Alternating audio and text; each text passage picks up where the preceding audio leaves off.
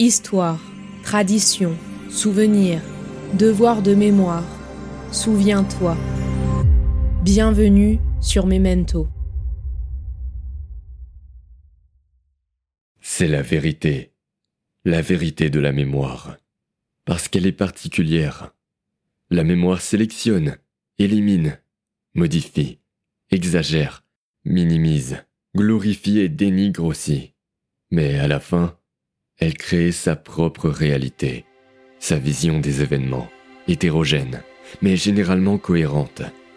Et aucun être humain sain d'esprit ne fera plus confiance à la version d'un autre qu'à la sienne.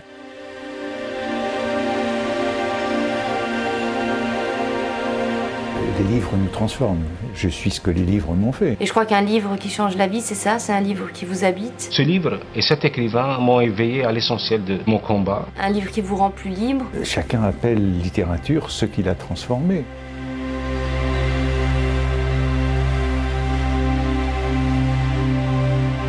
En ce 16e jour du calendrier de l'Avent sonore sur Memento, je vous propose de découvrir le roman de l'écrivain américano-britannique d'origine indienne Salman Rushdie, Les enfants de minuit, une allégorie de l'histoire de l'Inde entre l'indépendance en 1947 et la fin des années 1970.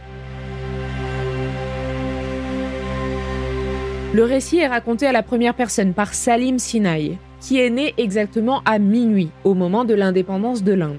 Cet événement extraordinaire lui confère des pouvoirs télépathiques et une connexion profonde avec les autres enfants nés à cette heure précise, qu'il considère comme sa famille de minuit. Le roman explore l'histoire politique et sociale de l'Inde à travers les yeux de Salim et de sa famille. Il met en lumière les bouleversements causés par la partition de l'Inde en deux pays, l'Inde et le Pakistan, ainsi que les conséquences de cette division sur la vie des personnages. Les thèmes de l'identité, de l'amour, de la trahison et du destin sont centraux dans ce roman.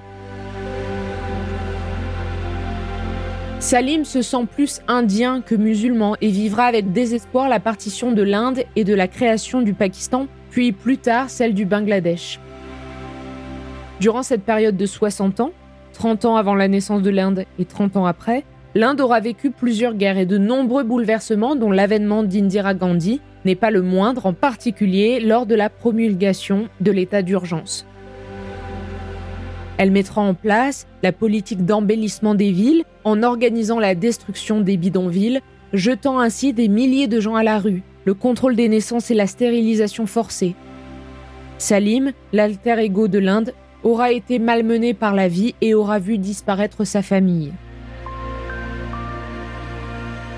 Les enfants de minuit est un hymne somptueux à l'Inde, une Inde au passé multi-ethnique et multi-religieux, mais dans laquelle la sagesse millénaire de la civilisation indo-européenne s'impose comme référence primordiale.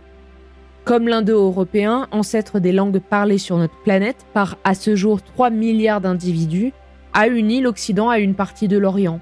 Roujdi tente de sceller dans ce livre l'union de l'Inde hindoue et de l'Inde musulmane.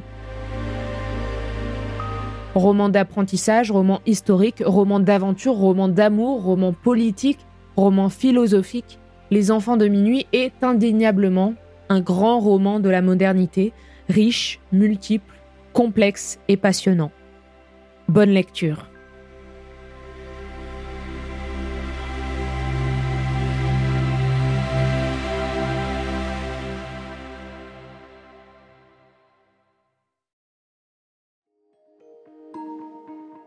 Vous venez d'écouter Memento, un podcast réalisé par les belles fréquences.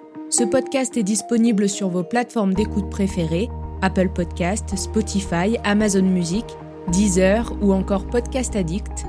Si ce podcast vous plaît, n'hésitez pas à lui mettre 5 étoiles sur Apple Podcast ou Spotify pour le faire connaître. On se retrouve sur les réseaux sociaux, at les belles fréquences.